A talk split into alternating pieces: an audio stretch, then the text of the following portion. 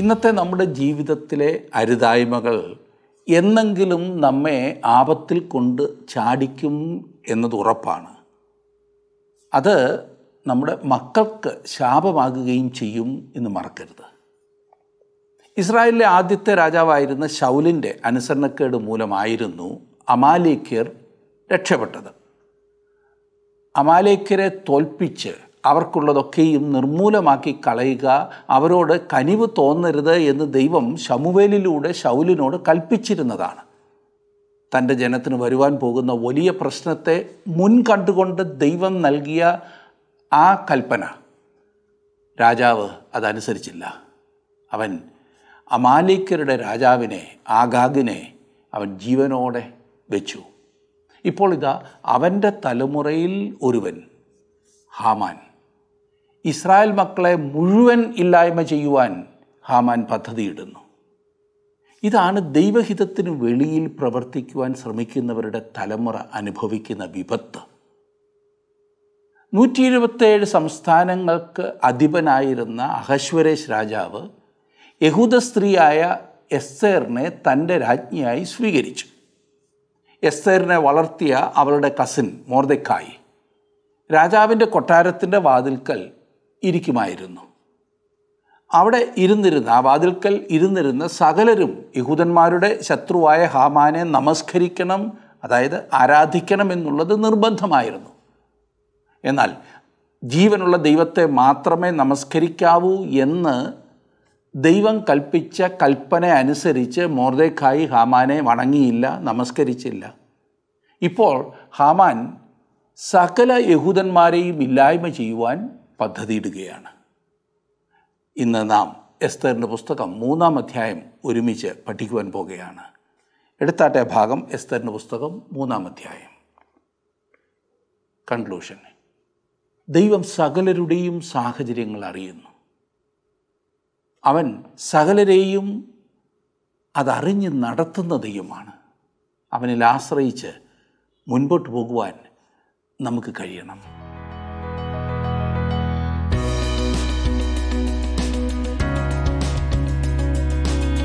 എസ്തറിന്റെ പുസ്തകം രണ്ടാം അധ്യായം നാം പഠിച്ചു കഴിഞ്ഞിരുന്നല്ലോ. ഇനി നമുക്ക് മൂന്നാം അധ്യായം പഠിക്കാം.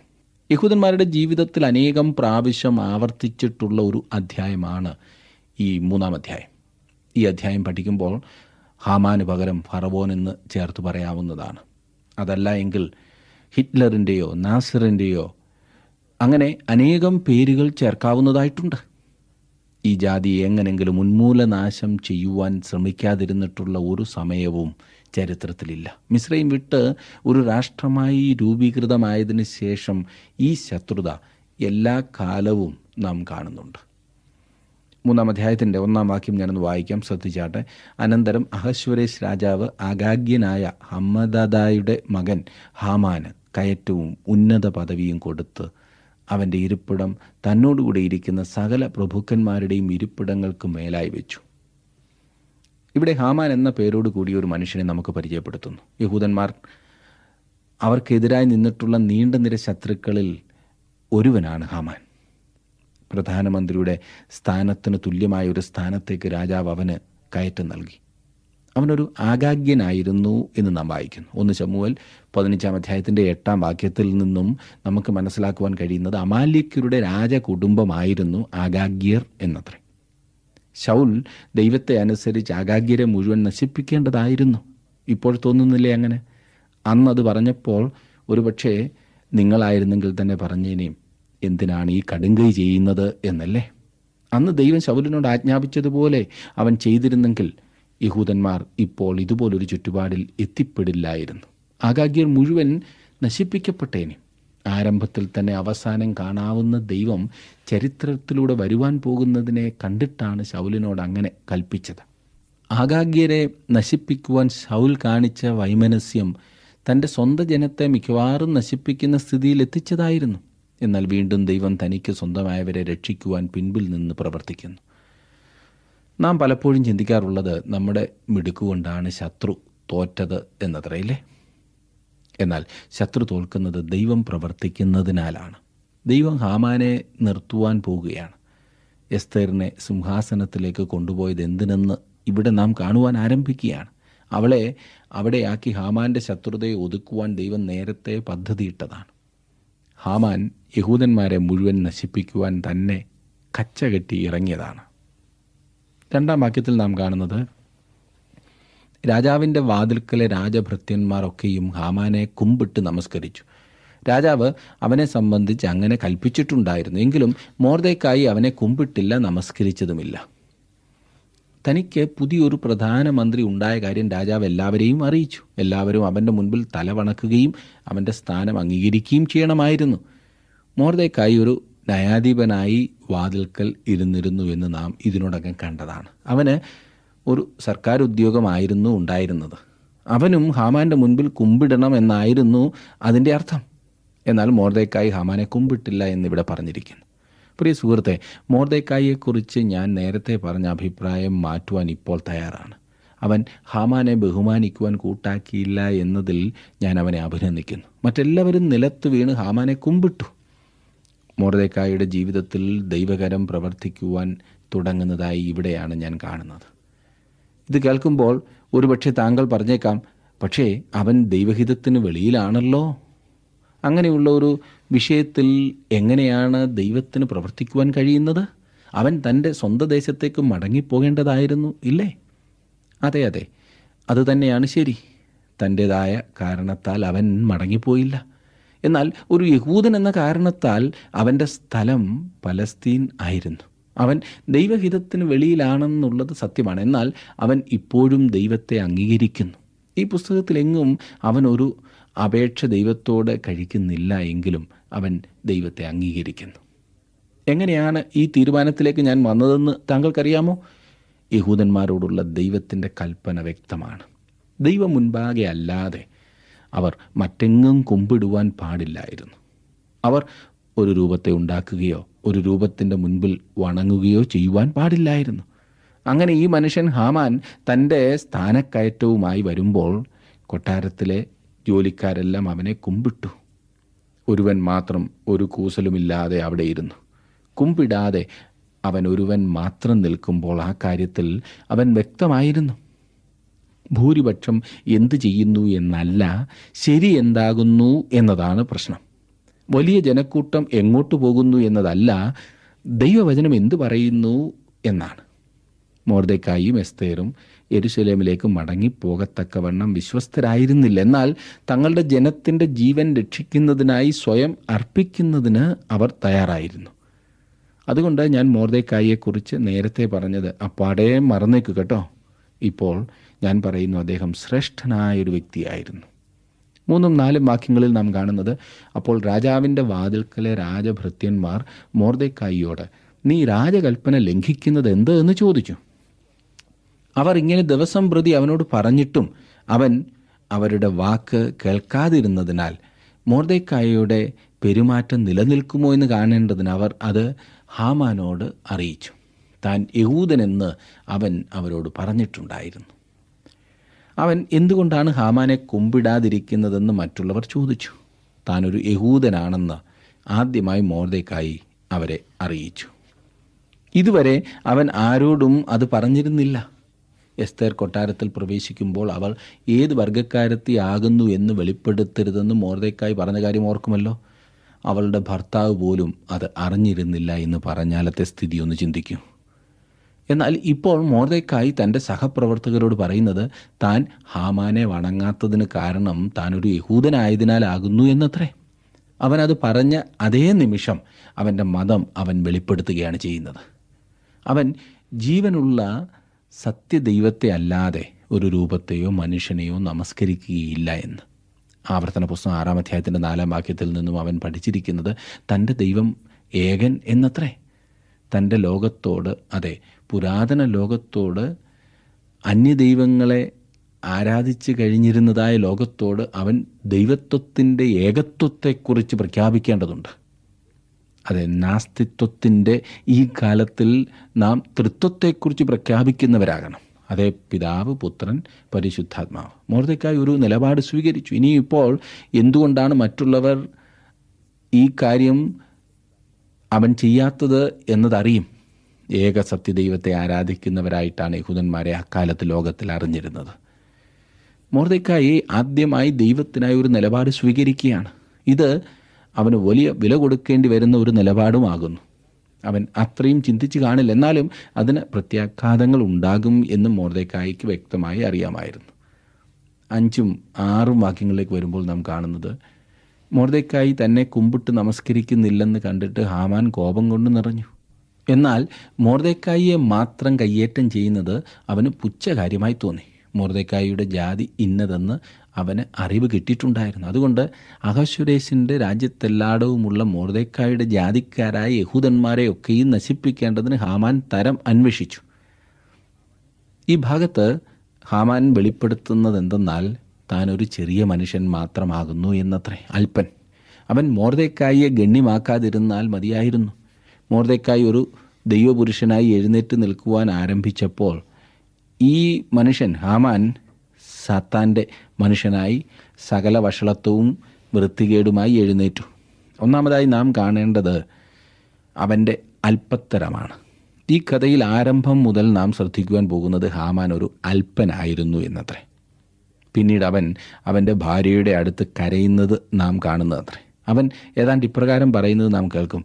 ഈ ലോകത്തിൽ എനിക്ക് വേണ്ടതെല്ലാം ഉണ്ട് ഈ രാജ്യത്ത് എനിക്കെന്തുമാകാം? എന്നാൽ ആ ചെറിയ യഹൂദൻ എന്നെ കുമ്പിടുന്നില്ലല്ലോ. അങ്ങനൊരു കാര്യം ആരെയെങ്കിലും ശല്യപ്പെടുത്തുന്നെങ്കിൽ അവനൊരു ചെറിയ മനുഷ്യനാണ്. അത് അവനെ വളരെയധികം അസ്വസ്ഥനാക്കുവാൻ അവൻ അനുവദിക്കുന്നു. ഗൗനിക്കാതെ പോകേണ്ട കാര്യം അവന്റെ വലിയ ഉത്തരവാദിത്വത്തിൽ മുടക്കം വരുത്തുന്നു. ഇന്ന് അനേകരും മറ്റുള്ളവരുടെ ആദരവ് പിടിച്ചു വാങ്ങുവാൻ ശ്രമിച്ച് ജീവിതത്തിലെ സകല മുൻഗണനകളും കളഞ്ഞു കുളിച്ച് നശിക്കുന്നു. ആരെങ്കിലും അവരെ ഗൗനിച്ചില്ലെങ്കിൽ വേണ്ട അംഗീകാരം കൊടുത്തില്ല എങ്കിൽ ആകെ അസ്വസ്ഥരാകുന്ന പ്രവണത. ഹാമാൻ വളരെ മോശമായ ഒരു കാര്യം ചെയ്യുവാൻ പോവുകയാണ്. അഹശ്വരേഷിന്റെ രാജ്യത്തിൽ പാർക്കുന്ന സകല യഹൂദന്മാരെയും നശിപ്പിക്കുവാനാണ് ഹാമാന്റെ ആലോചന. തന്റെ ജനത്തെ അനുഗ്രഹിക്കുന്നവരെ താൻ അനുഗ്രഹിക്കുമെന്നും തന്റെ ജനത്തെ ശപിക്കുന്നവരെ താൻ ശപിക്കുമെന്നും ദൈവം അബ്രഹാമിനോട് അരളി ചെയ്തതിനെക്കുറിച്ച് ഹാമാന് ഒന്നും അറിയില്ല. എന്നാൽ ആ വാഗ്ദത്വം ദൈവം നിറവേറ്റുന്നു. തങ്ങളെ ഉന്മൂലനാശം വരുത്തുവാൻ ശ്രമിച്ച ഓരോ സാമ്രാജ്യത്തിന്റെയും ശവസംസ്കാര ചടങ്ങിൽ സംബന്ധിച്ച ചരിത്രമേ യഹൂദന്മാർക്കുള്ളൂ. തന്റെ ജനത്തെ കാത്തു സൂക്ഷിക്കുമെന്ന് ദൈവം വാഗ്ദത്വം ചെയ്തിട്ടുണ്ട്. ദൈവം അവരെ കാത്തു സൂക്ഷിച്ചു. എസ്തേറിന്റെ പുസ്തകത്തിലും അത് അവൻ ചെയ്യുന്നത് കാണും. താങ്കളുടെ വിലപ്പെട്ട നിർദ്ദേശങ്ങളും അഭിപ്രായങ്ങളും പ്രാർത്ഥനാ വിഷയങ്ങളും ഇന്ന് തന്നെ ഞങ്ങളെ വിളിച്ചറിയിക്കുക. വിളിക്കേണ്ട number eight two eight one three eight four four five five.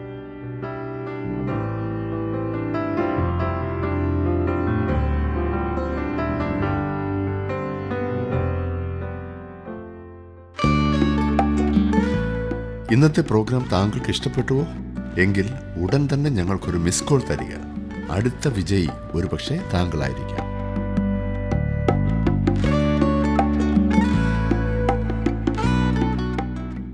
ഏഴാം വാക്യത്തിൽ വായിക്കുന്നത് അഹുസുരേഷ് രാജാവിന്റെ പന്ത്രണ്ടാം ആണ്ടിൽ നീസാൻ മാസമായ ഒന്നാം മാസത്തിൽ അവർ ആധാർ എന്ന പന്ത്രണ്ടാം മാസം വരെയുള്ള ഓരോ ദിവസത്തെയും ഓരോ മാസത്തെയും കുറിച്ച് ഹാമാന്റെ മുമ്പിൽ വെച്ച് പൂര് എന്ന ചീട്ടിട്ട് നോക്കി. ഓരോ ദിവസവും ഹാമാന്റെ കോപം വർദ്ധിച്ചു വന്നു. ഓരോ പ്രാവശ്യവും അവൻ വാതിലിൽ കൂടി അകത്തേക്ക് പ്രവേശിക്കുമ്പോൾ ആ യഹൂദ്യനായ മോർദേക്കായി ഒഴിച്ച് മറ്റെല്ലാവരുടെയും തല വണങ്ങുന്നു. അവരെല്ലാം ഹാമാനെ കുമ്പിടുകയാണ് വീണ് നമസ്കരിക്കുകയാണ്. ഇത് ഹാമാനെ അസ്വസ്ഥനാക്കുന്നു. ഈ കാര്യത്തിൽ എന്തെങ്കിലും ഒന്ന് ചെയ്യുവാൻ ഹാമാൻ തീരുമാനിക്കുന്നു. തന്റെ മുൻപിൽ മോർദേക്കായി കുമ്പിടാത്തതിന് കാരണം മതപരമായ വിശ്വാസമാകുന്നു എന്ന് മനസ്സിലാക്കിയപ്പോൾ ആ മതത്തിൽ വിശ്വസിക്കുന്നവരെ എല്ലാം കൂട്ടക്കൊല ചെയ്യുവാൻ തന്നെ ഹാമാൻ തീരുമാനിച്ചു. ആണ്ടിൽ ഏതൊരു ദിവസമാണ് യഹൂദന്മാരെ നശിപ്പിക്കേണ്ടതെന്ന് അറിയുവാൻ ഹാമാൻ തന്റെ കൈവശം ഉണ്ടായിരുന്ന ചീട്ടിടുന്നു. ഈ മന്ത്രവാദികൾക്കും ഹാമാനും അറിയുവാൻ പാടില്ലാതിരുന്ന ഒരു കാര്യം എന്തെന്നാൽ ദൈവമാണ് ഈ ചീട്ട് ക്രമീകരിക്കുന്നതെന്നുള്ളതത്രേ. ദൈവം ഈ സാഹചര്യത്തെ മൊത്തം ഭരിച്ച് നടത്തി. ചീട്ട് ആണ്ടിന്റെ അവസാന മാസത്തിലേക്കാണ് വീണത്. ഹാമാന്റെ ഗൂഢാലോചന കണ്ടുപിടിക്കുവാനും തടസ്സപ്പെടുത്തുവാനും സമയം ലഭിക്കുവാനാണ് ഇങ്ങനെ വീണത്. എങ്ങനെയുണ്ട് എട്ടും ഒൻപതും വാക്യങ്ങൾ നോക്കിക്കേ. പിന്നെ ഹാമാൻ അഹശ്വരേഷ് രാജാവിനോട് നിന്റെ രാജ്യത്തിലെ സകല സംസ്ഥാനങ്ങളിലുമുള്ള ജാതികളുടെ ഇടയിൽ ഒരു ജാതി ചിന്നിച്ചിതറിക്കിടക്കുന്നു അവരുടെ ന്യായപ്രമാണങ്ങൾ മറ്റുള്ള സകല ജാതികളുടേതിനോടും വ്യത്യാസപ്പെട്ടിരിക്കുന്നു. അവർ രാജാവിന്റെ പ്രമാണങ്ങളെ അനുസരിക്കുന്നതുമില്ല. അതുകൊണ്ട് അവരെ അങ്ങനെ വിടുന്നത് രാജാവിന് യോഗ്യമല്ല. രാജാവിന് സമ്മതമുണ്ടെങ്കിൽ അവരെ നശിപ്പിക്കേണ്ടതിന് സന്ദേശം എഴുതി അയക്കണം.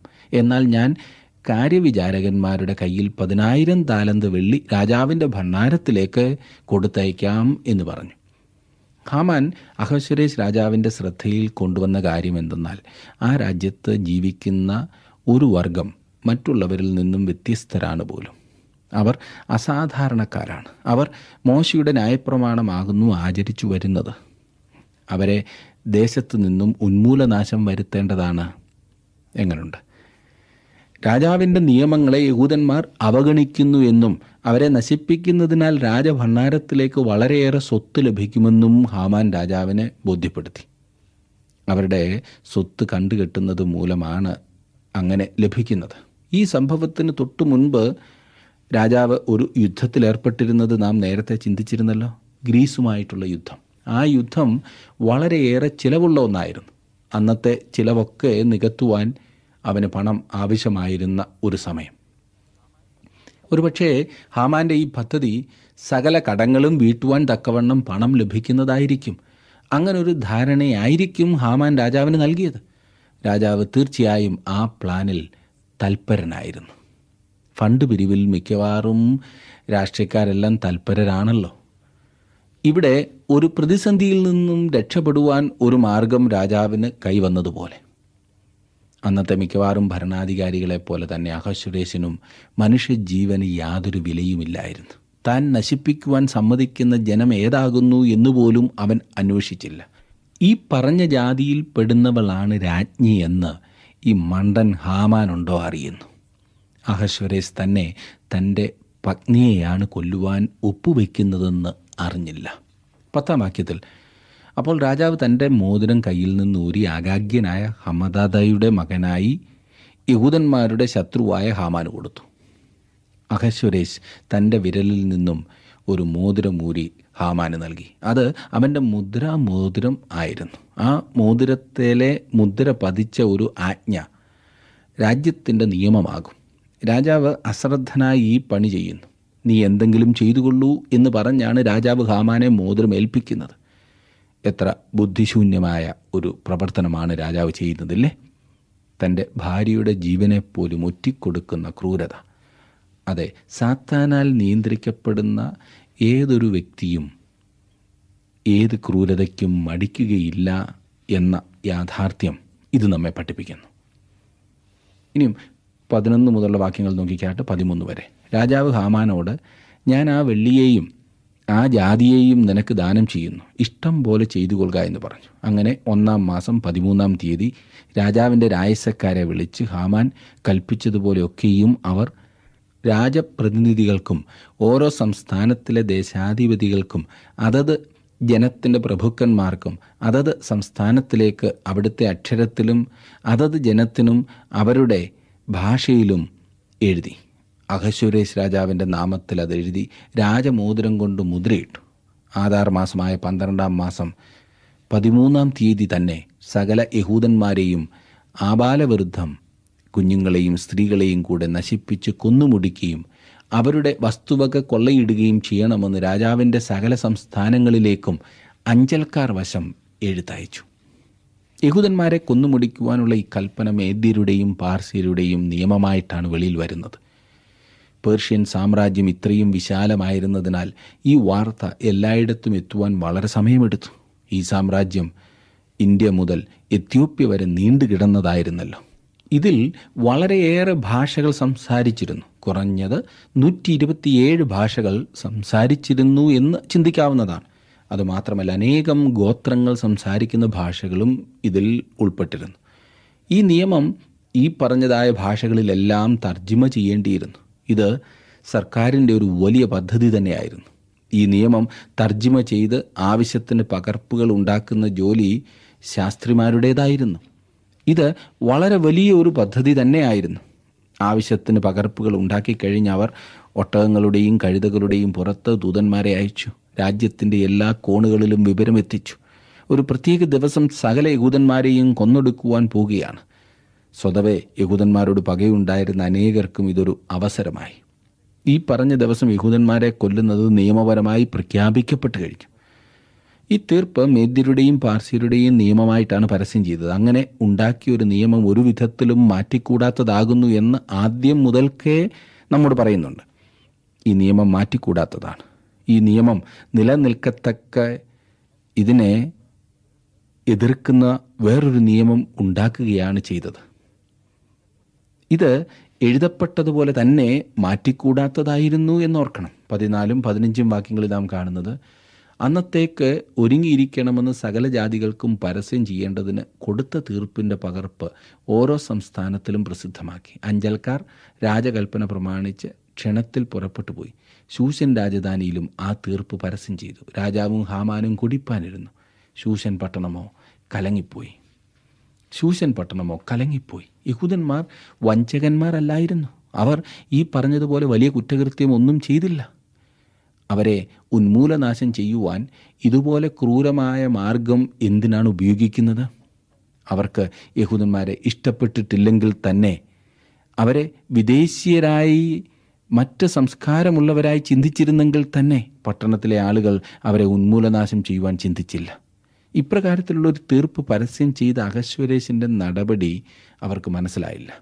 അന്ന് വൈകിട്ട് കൊട്ടാരത്തിൽ നിന്നും അനേകം അഞ്ചൽക്കാർ ഈ രാജകൽപ്പനയുമായി ദേശത്തിന്റെ നാനാഭാഗത്തേക്കും പോയി. മാസങ്ങൾ സഞ്ചരിച്ച് വേണം ചില സ്ഥലങ്ങളിൽ എത്തുവാൻ. ഇന്നത്തേതുപോലെ വാഹന സൗകര്യം അന്നുണ്ടായിരുന്നില്ലല്ലോ. ഒരു കൂട്ടം ആളുകൾ കിഴക്കോട്ട് തിരിച്ചു. വേറൊരു കൂട്ടർ പടിഞ്ഞാറോട്ട് തിരിച്ചു. പിന്നെ കുറേ പേർ വടക്കോട്ടും ഒടുവിലായി തെക്കോട്ടും തിരിച്ചു. അവർ രാത്രി മുഴുവൻ സഞ്ചരിച്ച് കാണും. അവർ ഒരു ചെറിയ പട്ടണത്തിൽ എത്തിയപ്പോൾ ഈ നിയമം അവിടെ പതിച്ചു അല്ലെങ്കിൽ വിളിച്ചറിയിച്ചു. തുടർന്ന് ഈ അഞ്ചൽക്കാർ മുൻപോട്ടോടി. അവരുടെ കുതിരകൾ ക്ഷീണിച്ചപ്പോൾ മുൻപോട്ടോടുവാൻ പുതിയ കുതിരകളെ കൊടുത്തു. യഹൂദന്മാരെ നശിപ്പിക്കണമെന്നുള്ള കൽപ്പന രാജ്യം മുഴുവൻ പരന്നു. ശൂശൻ പട്ടണം കലങ്ങിപ്പോയി. എന്നാൽ അത് രാജാവിനെ ഒരു വിധത്തിലും ബാധിച്ചില്ല. അവനും ഹാമാനും കൂടി ഇരുന്ന് മദ്യപിക്കുകയാണ്. രാജാവ് ഇതുവരെ മനസ്സിലാക്കാതിരുന്ന ഒരു രഹസ്യം ഈ കൽപ്പന തന്റെ രാജ്ഞിയെയും ബാധിക്കും എന്നുള്ളതാണ്. അഹശ്വരേഷ് ഉണ്ടാക്കിയ കൽപ്പന ഒരു വിധത്തിലും മാറ്റാവുന്നതായിരുന്നില്ല. വസ്തിയെ സ്ഥാനഭ്രഷ്ടയാക്കിയ ഒരു നിയമം നാം കണ്ടു കഴിഞ്ഞു. ഈ നിയമം മാറ്റിക്കൂടാത്തതാണ്. രാജാവിന് പോലും അത് മാറ്റുവാൻ കഴിയുമായിരുന്നില്ല. യഹൂദന്മാരെ മുഴുവൻ നശിപ്പിക്കുന്ന നിയമം രാജാവ് ഒപ്പുവെച്ചതാണ്. അത് മേദ്യരുടെയും പാർസ്യരുടെയും നിയമം ആയി. അതിന് ഒരു വിധത്തിലും മാറ്റം വരുത്തുവാൻ സാധ്യമല്ല. പിന്നെ ദൈവം എങ്ങനെ തന്റെ ജനങ്ങളെ രക്ഷിക്കും? വേറൊരു കൽപ്പന ഉണ്ടാക്കേണ്ടിയിരിക്കുന്നു. ആരെങ്കിലും ഈ കാര്യത്തിൽ ഇടപെട്ടേ മതിയാകൂ. ദൈവം ഈ ഒരു കാര്യത്തിനായി എല്ലാം ക്രമീകരിക്കുകയായിരുന്നു. ഈ ചെറിയ പുസ്തകം പഠിക്കുവാൻ ആരംഭിക്കുമ്പോൾ ദൈവം ഭാവിക്ക് വേണ്ടി കരുതുന്ന വിധത്തെക്കുറിച്ച് നാം കണ്ടുവല്ലോ. മദ്യപിച്ച് തോന്നിയതെല്ലാം ചെയ്തിരുന്ന ഒരു വിജാതീയ രാജധാനിയുടെ കാഴ്ച നാം ആദ്യം കണ്ടു. അനേകായിരം ആളുകൾ ആ വിരുന്നിൽ സംബന്ധിക്കുന്നുണ്ടായിരുന്നു. ആ വിരുന്നിൽ വരാതെ രാജാവിന്റെ ആജ്ഞ നിരസിച്ച രാജ്ഞിയെ സ്ഥാനഭൃഷ്ടിയാക്കി ദൈവം തന്റെ ജനത്തെ രക്ഷിക്കുന്നതും ഇതും തമ്മിൽ എന്താണ് ബന്ധം? ഇതാണ് എല്ലാം ചെയ്യുന്നത്. ദൈവം പ്രവർത്തിക്കുവാൻ ആരംഭിച്ചു. അവൻ വലിയ ഒരു വിധത്തിൽ പ്രവർത്തിക്കുന്നതാണ്. അവൻ ആ സിംഹാസനത്തിൽ രണ്ടാമതായി ഒരാളെ ആക്കി വെച്ചു. യഹൂദന്മാരെ രക്ഷിക്കുന്ന മാർഗം അവളിലൂടെയായിരിക്കും തന്റെ കരുതലിനാൽ ദൈവം മനുഷ്യന്റെ കാര്യങ്ങളിൽ ഇടപെടുന്നു.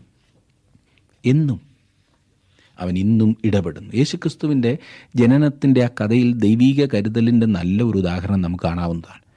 എല്ലാ ആളുകളും നികുതി അടയ്ക്കണമെന്നൊരു കൽപ്പന ഔഗസ്തോസ് കൈസർ പുറപ്പെടുവിച്ചു. അവൻ അങ്ങനൊരു കൽപ്പനയിൽ ഒപ്പുവെച്ചപ്പോൾ അവൻ ഒരിക്കലും ചിന്തിച്ചില്ല താൻ പ്രവചനം നിവർത്തിക്കുകയാകുന്നു എന്ന്. ഈ നികുതി ബില്ലിനാൽ നസ്രയത്തിലുള്ള ഒരു യുവതി ബേദലഹേമിലേക്ക് പോകേണ്ടി വരുമെന്നും അവിടെ തന്റെ ആദ്യജാതനെ പ്രസവിക്കുമെന്നും അവൻ അറിഞ്ഞില്ല. ഔഗസ്തോസ് കൈസർ ഈ കാര്യം അന്ന് അറിഞ്ഞിരുന്നെങ്കിൽ അത് പരിഹസിച്ച് തള്ളിയേനെ. കുട്ടികളെക്കുറിച്ചൊന്നും എനിക്കറിയില്ല. നികുതി പിരിക്കുന്നത് എനിക്കറിയാം. ഇതായിരുന്നതിനെയും കൈസരുടെ കൊട്ടാരത്തിൽ നിന്നും കേൾക്കുവാൻ കഴിയുന്നത്. എന്നാൽ കൈസരുടെ കൊട്ടാരത്തിൽ ദൈവം ഉണ്ടായിരുന്നു. അഹശ്വരേശിന്റെ കൊട്ടാരത്തിലും ദൈവം ഉണ്ടായിരുന്നു. തനിക്കുള്ളവരെ അവിടുന്ന് അറിയുന്നു.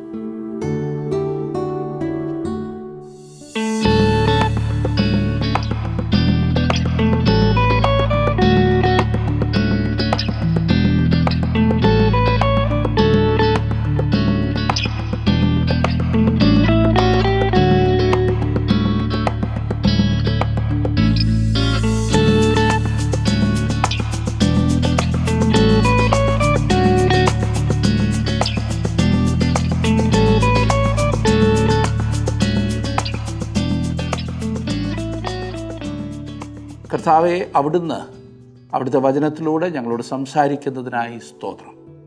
ഞങ്ങളുടെ ജീവിതത്തിൽ ഞങ്ങൾ ക്രമീകരിക്കേണ്ടവ തക്ക സമയത്ത് ക്രമീകരിച്ചില്ലെങ്കിൽ അത് തലമുറകൾക്ക് ശാപമാകുമെന്ന് അവിടുന്ന് ഞങ്ങളെ ഇന്ന് കേൾപ്പിച്ചതിനായി സ്തോത്രം.